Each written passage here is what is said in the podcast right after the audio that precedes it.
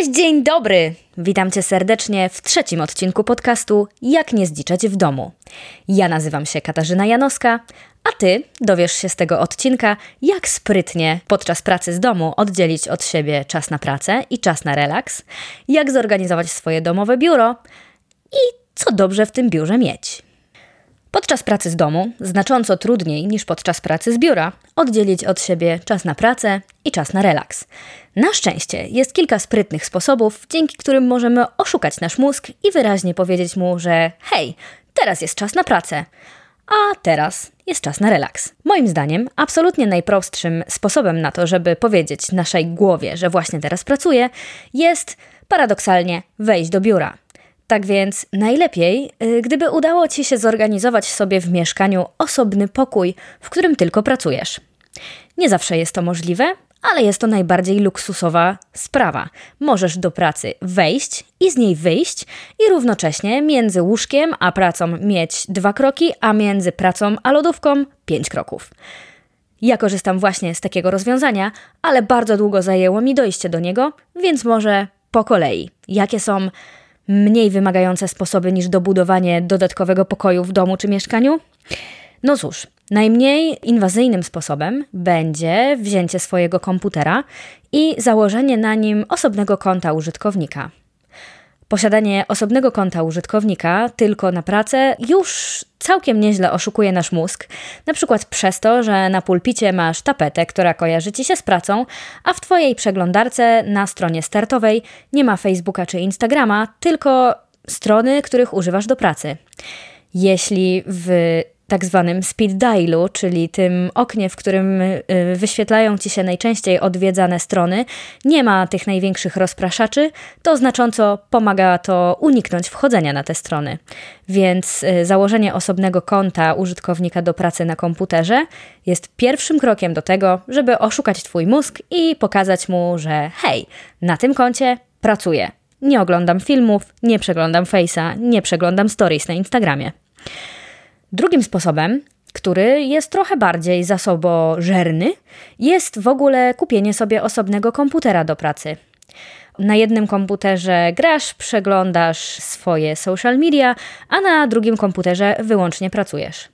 Chociaż, szczerze mówiąc, znam coraz więcej ludzi, którzy komputera używają już wyłącznie do pracy, bo do celów prywatnych mają tablet, smartfon albo tego typu mniejsze, wygodniejsze i poręczniejsze urządzenie.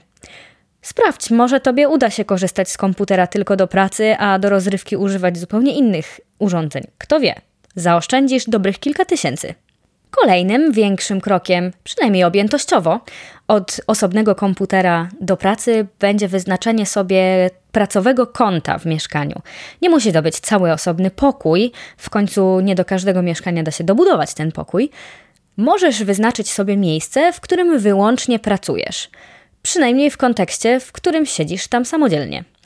I dobrym pomysłem jest wstawienie sobie wygodnego, ergonomicznego biurka, na przykład do dużego pokoju. Dlaczego do dużego pokoju?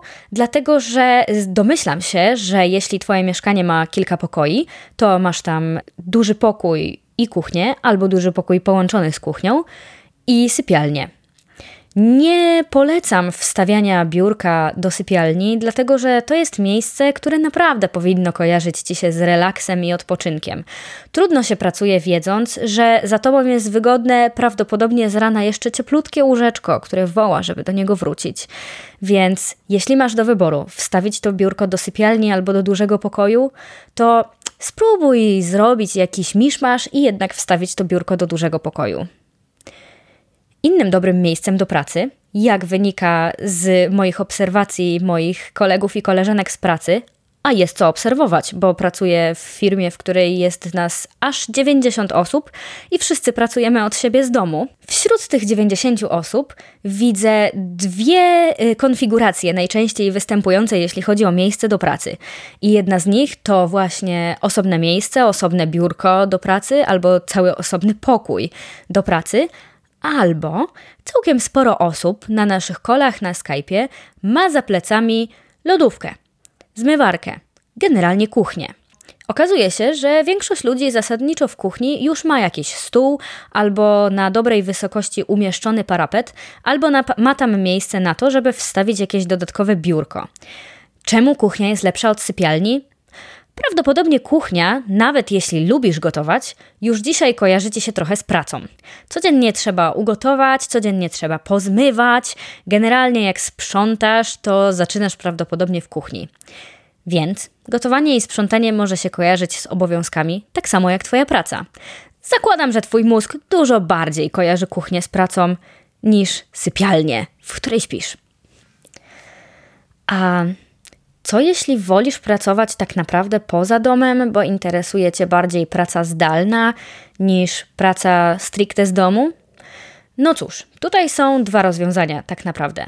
Jedno to wynajmujesz sobie biuro i to może być całkowicie osobne biuro, albo może to być coworking.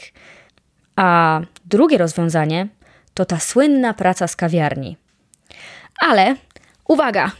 Jeśli masz swoją najukochańszą kawiarnię, do której chodzisz, żeby się zrelaksować, spotykasz się tam z przyjaciółmi i generalnie jest to twoje happy place, to naprawdę nie próbuj pracować w tym miejscu albo przynajmniej nie rób tam jakichś straszliwie ważnych, ciężkich, trudnych i frustrujących projektów, bo najpewniej następnym razem, kiedy tam pójdziesz, nie będzie się to miejsce już kojarzyło wyłącznie z relaksem, a będziesz mieć na głowie te myśli, które były w twojej głowie podczas tego frustrującego momentu w pracy.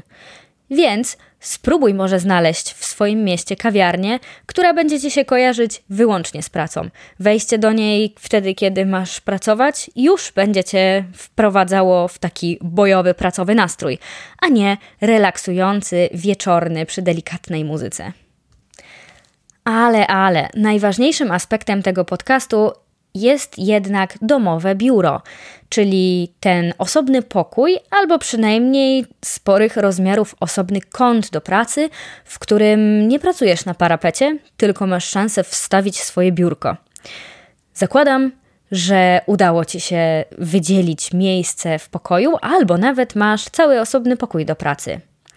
I teraz co warto mieć w takim pokoju do pracy?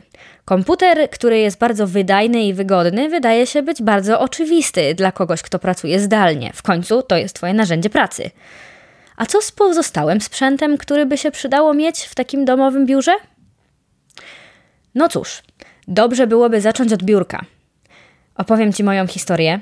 Otóż, kiedy meblowaliśmy to mieszkanie, w którym teraz mieszkamy, yy, wybraliśmy się do osiedlowego sklepu meblowego i kupiłam biurko za, uwaga, sto złotych. Możesz się domyślić, że przy tworzeniu takiego biurka raczej nie brali udziału spece od designu, ergonomii ani użyteczności. To po prostu były trzy deski zbite ze sobą i mniej więcej to reprezentowało sobą to biurko. Do tego miałam najtańsze krzesło obrotowe z równie prestiżowego sklepu meblowego, a musisz wiedzieć, że mam mniej więcej metr pięćdziesiąt, no dobra, metr pięćdziesiąt osiem, co nie zmienia faktu, że takie standardowych rozmiarów krzesło jest dla mnie zawsze za duże i moje nogi dyndają sobie swobodnie nad ziemią. Zakładam, że nawet ze szkoły, z jakichś lekcji B H P pamiętasz, że nogi raczej nie powinny dyndać swobodnie z krzesła, tylko opierać się na podłodze. Ja niewiele sobie z tego robiłam, bo hej, przecież i tak najwygodniej pracuje mi się w siadzie skrzyżnym. Naucz się na moich błędach, nie rób tego. Już po kilku miesiącach takiej pracy moje kolana odmówiły posłuszeństwa. Po chwili siedzenia przy takim biurku mój nadgarstek też się zbuntował, bo ani nie byłam na dobrej wysokości tymi stopami, ani nie byłam na dobrej wysokości łokciem, który zgięty był przy tym biurku pod jakimś totalnie dziwacznym kątem, przez co dorobiłam się bolącego nadgarstka. Chwila, moment i zaczął mnie boleć kręgosłup. Nie polecam. Pamiętaj, że kiedy pracujesz w biurze, o ergonomię twojego biura zadba twój szef. A kiedy pracujesz z domu, no cóż, cała robota w twoich rękach. Wszystko zależy od ciebie. No dobra, i jak rozwiązałam swoje problemy? W końcu nie chcę się w wieku lat siedemdziesięciu rozpaść totalnie na kawałki, prawda? Zakładam, że ty też nie. Więc powiem ci, co ja ostatecznie wymyśliłam i co sprawdza się u mnie. Od razu zareklamuję, że minęły mi wszelkie możliwe bóle, nie boli mnie nadgarstek, nie bolą mnie kolana, a mój kręgosłup jest szczęśliwy. A wciąż pracuję osiem godzin dziennie i to przy komputerze. Pierwszą rzeczą, którą kupiłam do swojego pokoju, jest elektrycznie y, sterowane biurko. Brzmi jak strasznie kosmiczny wynalazek, ale tak naprawdę jest to biurko, któremu guziczkiem można zmieniać wysokość. To znaczy blat podnosi się i opada. Najniżej moje biurko może być mniej więcej na wysokości moich kolan, a najwyżej mniej więcej na wysokości mojej szyi. Więc zakres jest całkiem spory. Zakładam, że niezależnie od tego, jaki masz rozmiar, tobie też uda się z takiego biurka skorzystać. Do tego dokupiłam sobie jeszcze tak zwany klękosiad. To urządzenie świetnie się nazywa, bo wygląda jak narzędzie tortur, ale jest bardzo, bardzo wygodne. I jest wygodne dlatego, że to nie jest klęcznik, a niektórzy tak myślą. To nie jest tak, że na klękosiadzie cały ciężar twojego ciała spoczywa na kolanach. Nie, on jest równomiernie rozłożony między twoimi kolanami a hm, tyłkiem. Więc jeśli przymierzasz się do jakiegoś klękosiadu w jakimś sklepie meblowym, to pamiętaj, że na tym się naprawdę ani nie siedzi, ani nie klęczy. Twój ciężar ciała powinien być rozłożony mniej więcej porówno. Wtedy wiesz, że twój klękosiad jest dobrego rozmiaru. I moi znajomi podpowiadali mi, że taki klękosiad to nic dobrego, bo intuicja podpowiadała im, że kiedy cały dzień klęczysz, to wysiadają ci kolana.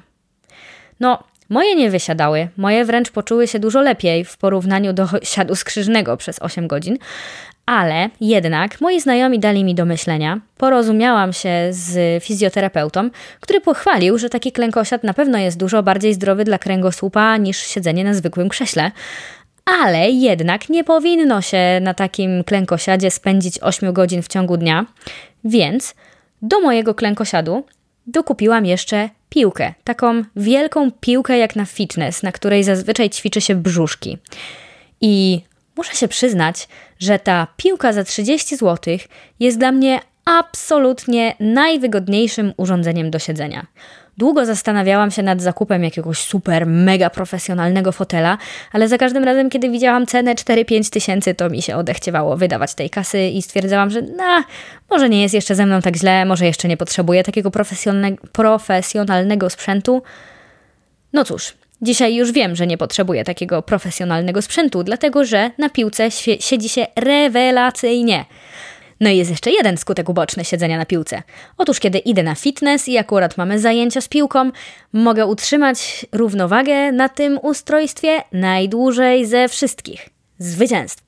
Jeśli chcesz się dokładniej zapoznać z tą historią i dowiedzieć się, jakie konkretnie sprzęty mam u siebie w moim domowym biurze, to zapraszam Cię serdecznie do mnie na bloga, gdzie mam artykuł razem z linkami do konkretnych sprzętów, które się u mnie sprawdziły i które przetestowałam i które naprawdę polecam.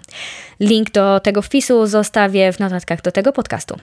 A notatki znajdziesz pod adresem katarzynajanowska.pl ukośnik podcast ukośnik 03. A Tobie, jak udało się urządzić miejsce do pracy? Masz osobny pokój albo osobne miejsce do pracy? Przyznaj się, zdarzyło Ci się kiedyś pracować z łóżka? Daj znać w notatkach do tego odcinka. Mam nadzieję, że to, co powiedziałam w tym odcinku, jest dla Ciebie przydatne i że podzielisz się swoimi uwagami w komentarzach. A tymczasem do usłyszenia. Pa!